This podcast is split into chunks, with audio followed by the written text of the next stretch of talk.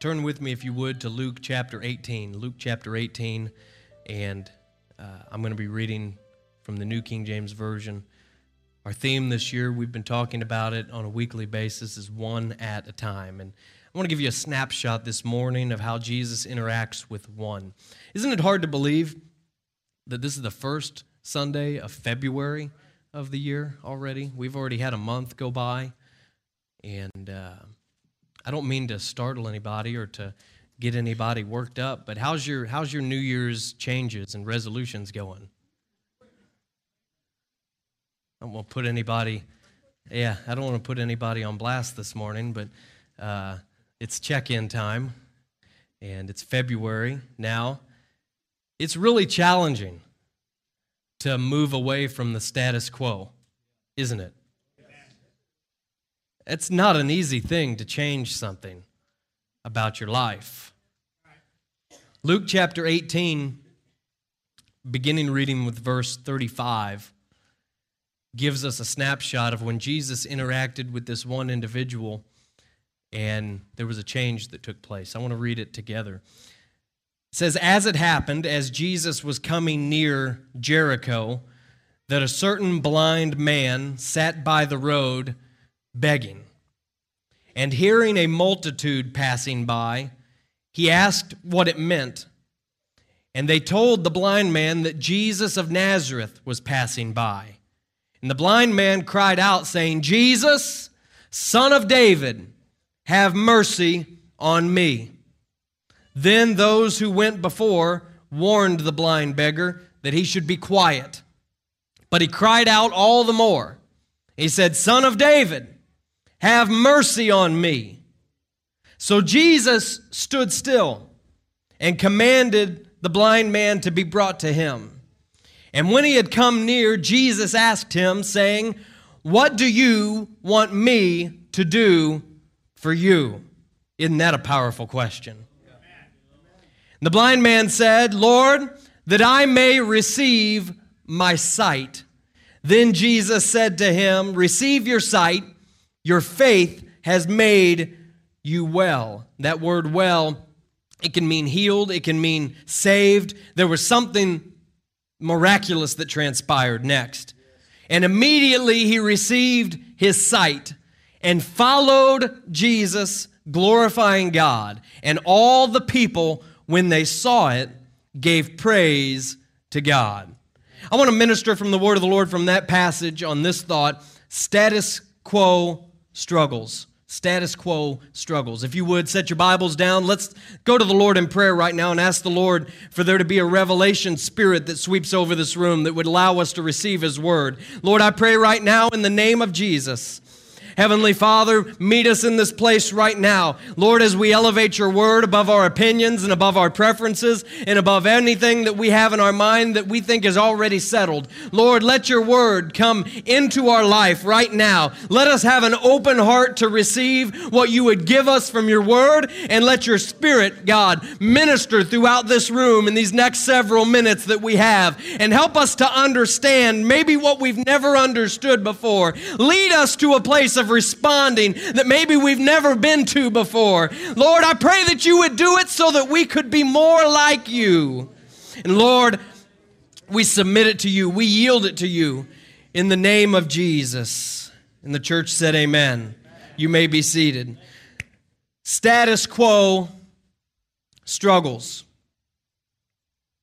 Those two words, status quo, they mean the existing state of affairs.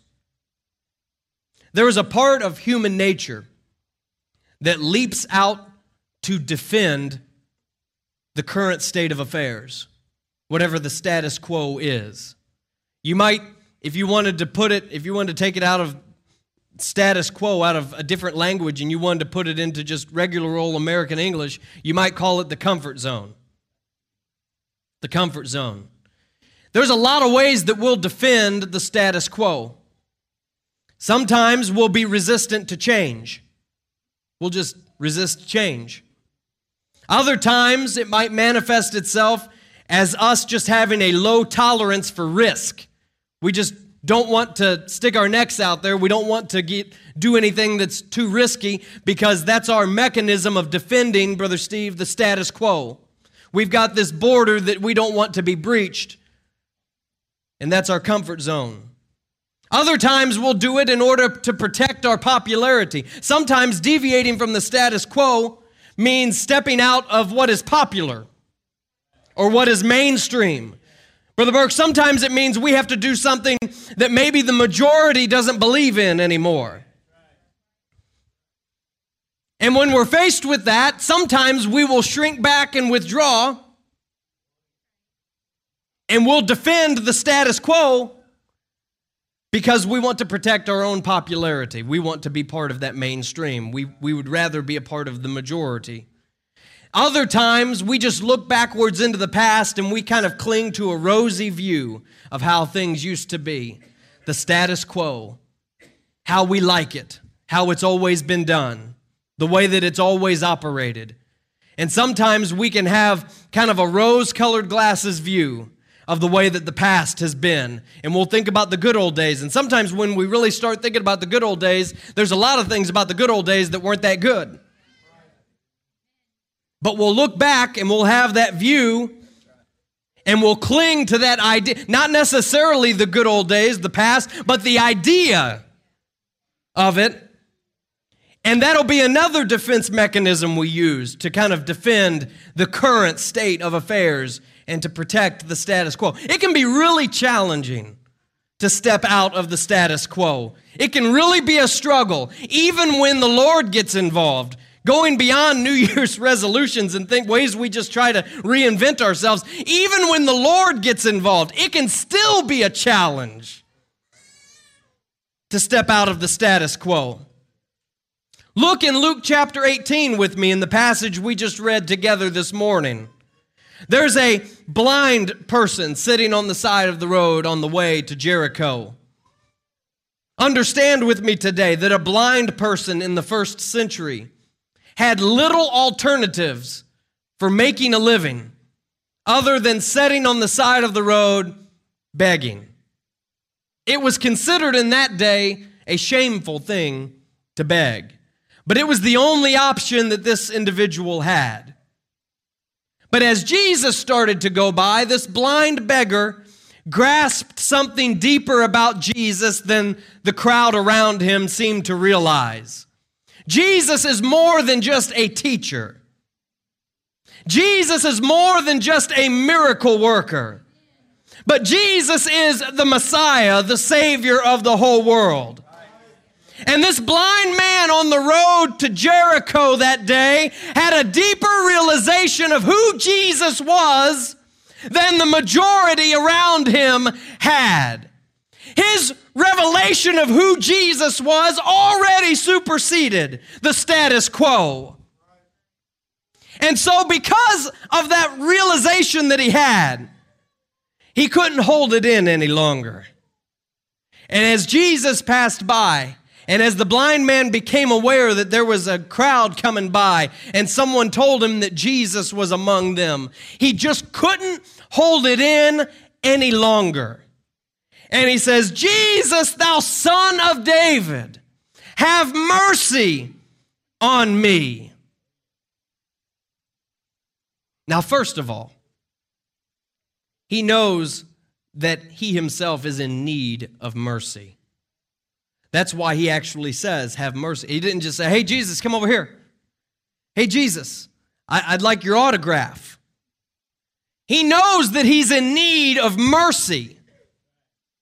There's something positive to be said about a person who can accurately assess where they are. I can remember a guy when I was a teenager, he came in to teach our youth group class on a Sunday morning. And I could tell you the guy's name, I could tell you probably what the paint color on the walls was, I could tell you a whole lot about that edge. It's etched into my memory.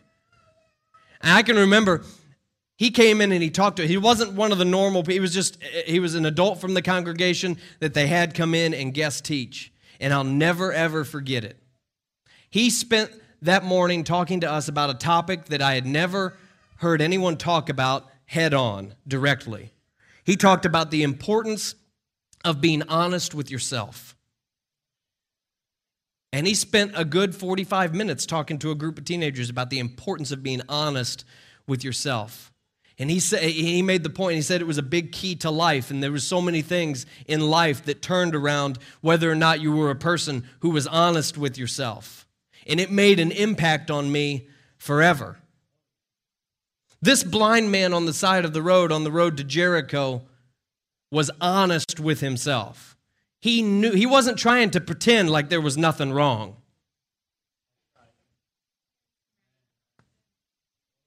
I've said it this way before. I heard someone say it and it's just got stuck with me. Jesus can't pretend can't bless who you pretend to be.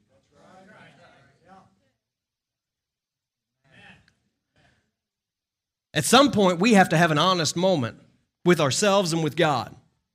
And if we're going to ever see the current state of affairs in our life upset and anything actually change toward God, we're going to have to have the same kind of moment that this blind beggar on the road to Jericho had when he made an accurate assessment of exactly who he was and where he was and what was going on in his life. And he cried out to Jesus, Jesus, have mercy on me.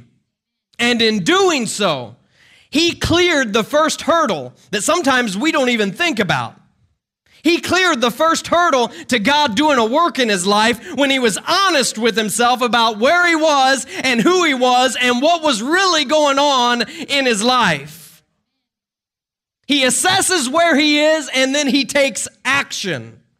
And immediately he's met with the next challenge. As though being honest with yourself isn't difficult enough he jumps over that hurdle and immediately is met with the next challenge. And it's one of those things that every status quo struggler is going to face. He has a group of people telling him to shut up. Now, what is the guy to do?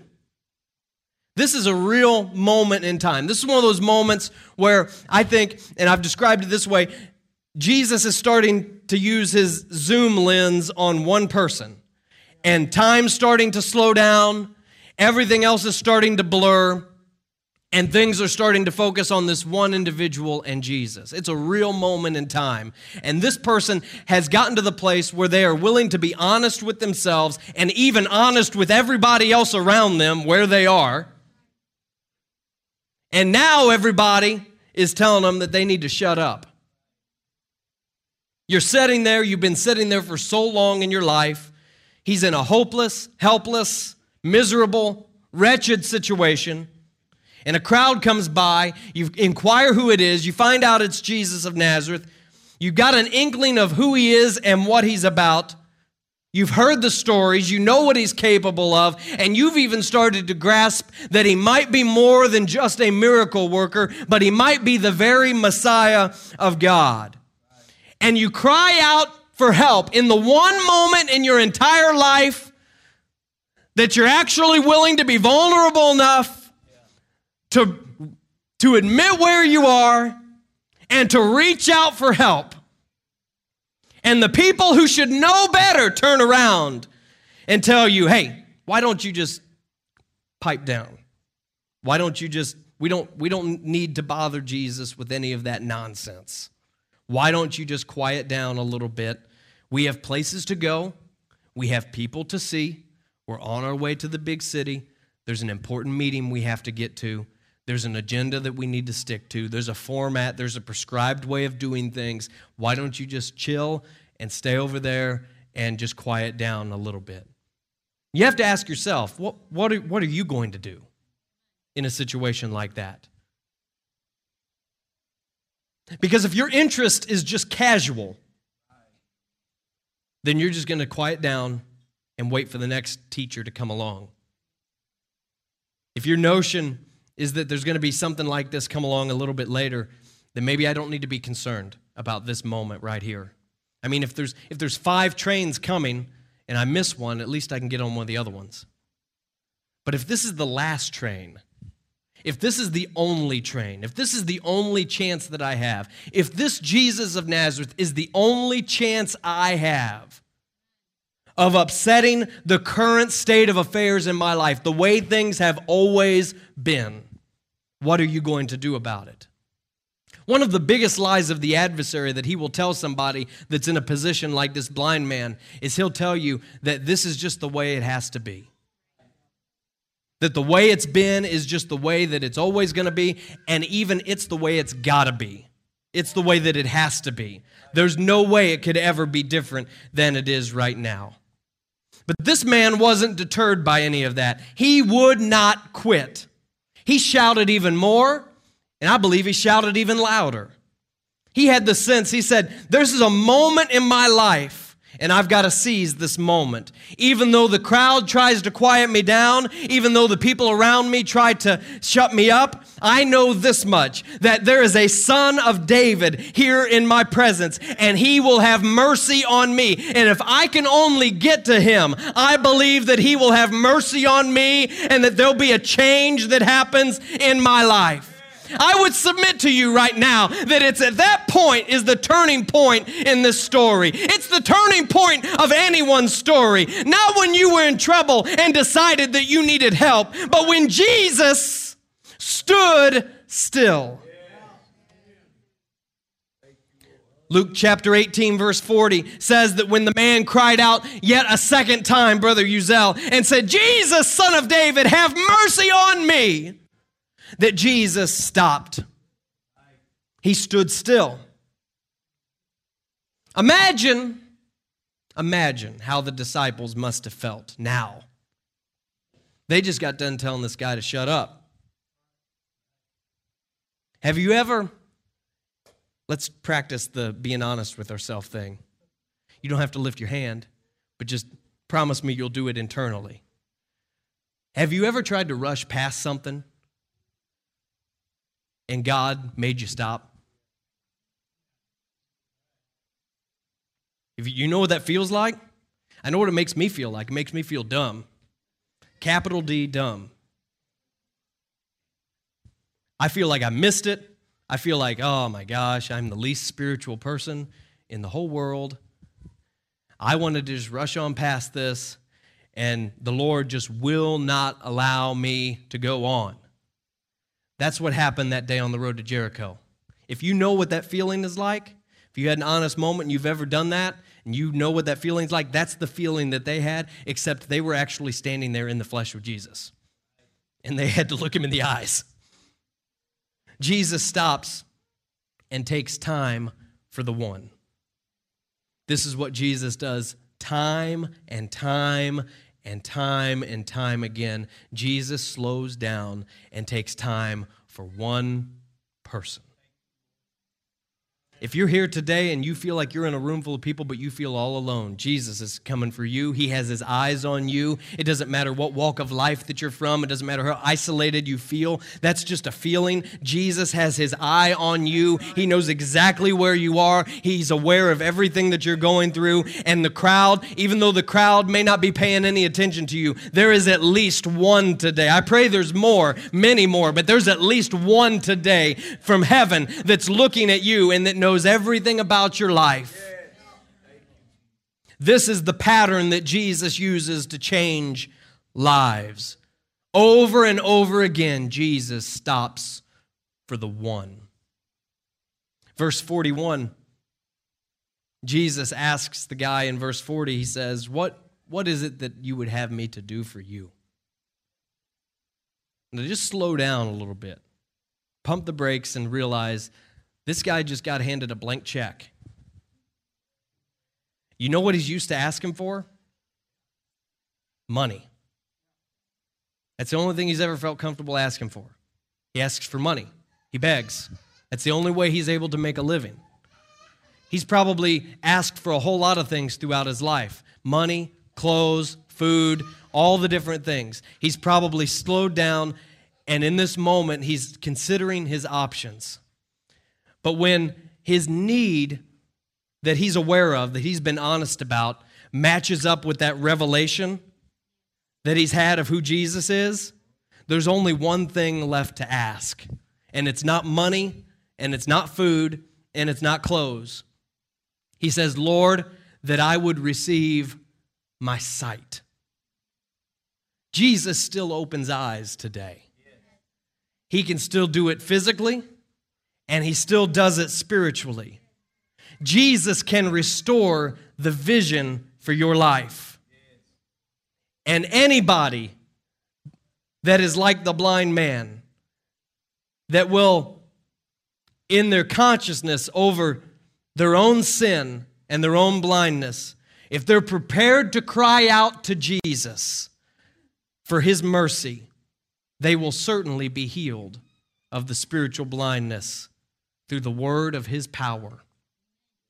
Jesus is looking for one today that is not satisfied with the status quo, that is tired of the current state of affairs.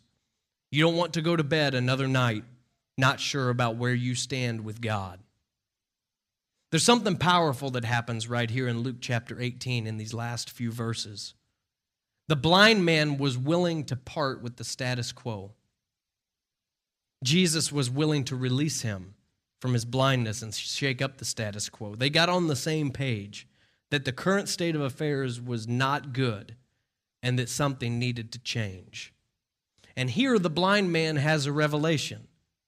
He says, I don't have to settle for asking for money to get me through today and tomorrow.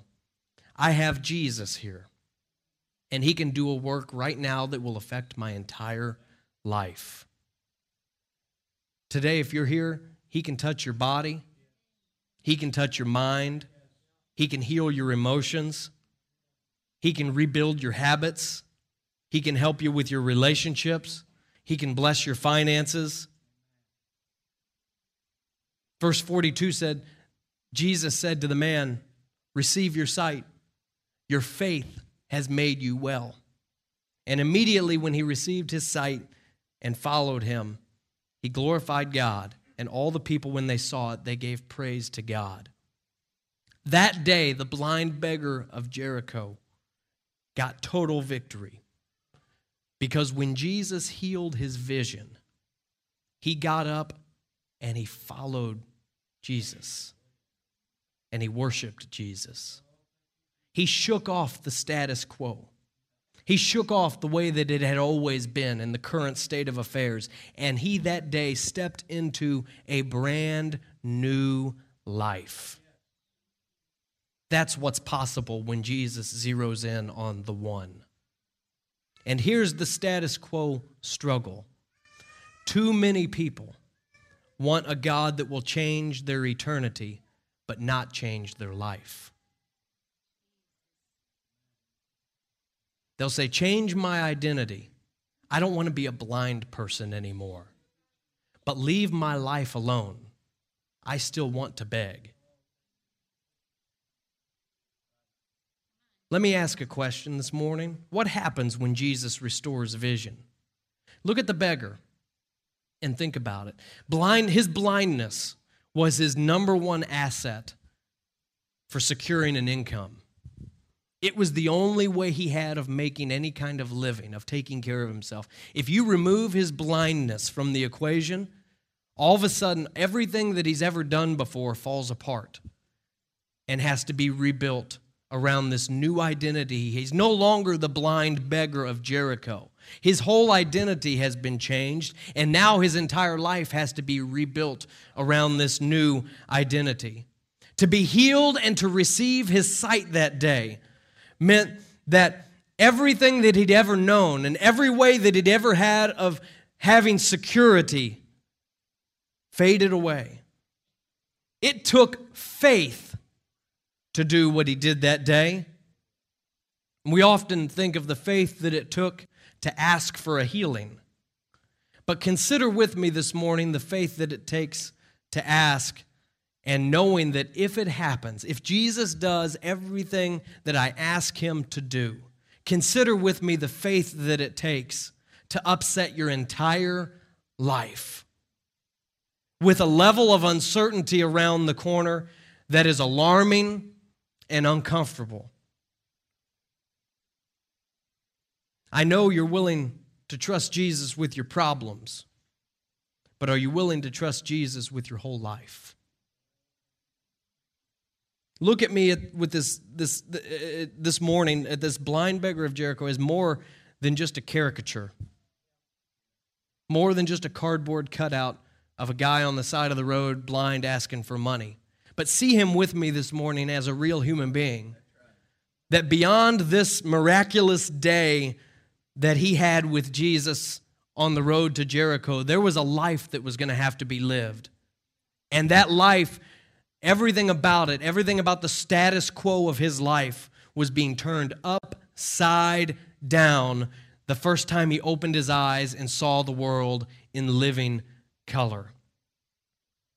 I'm making a call this morning to upset the status quo in our lives and to follow Jesus. That's what made all the difference for this person. That's what filled in what what what filled in the gap, that void, that vacuum that was left by my identity as a blind beggar being extracted out of my life. And now all of a sudden I've got this gaping hole of identity. What is it that could possibly fill the void of that hole that's left after I lose the one thing that I know I know how to operate with? My blindness. What is it that could possibly fill the gap and make the difference in a person's life? And verse 43, we see it. It says, immediately he received his sight and he followed Jesus. And he glorified him. He worshiped Jesus.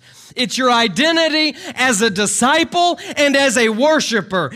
And only that that has the ability once the status quo has been upset, to build a new life living for God that's pleasing to Him. The only thing that can possibly take the place of your bondages and your burdens that Jesus wants to release out of your life is by answering the call to discipleship and saying, I'm going to follow Jesus. I'm going to worship Him with my whole life.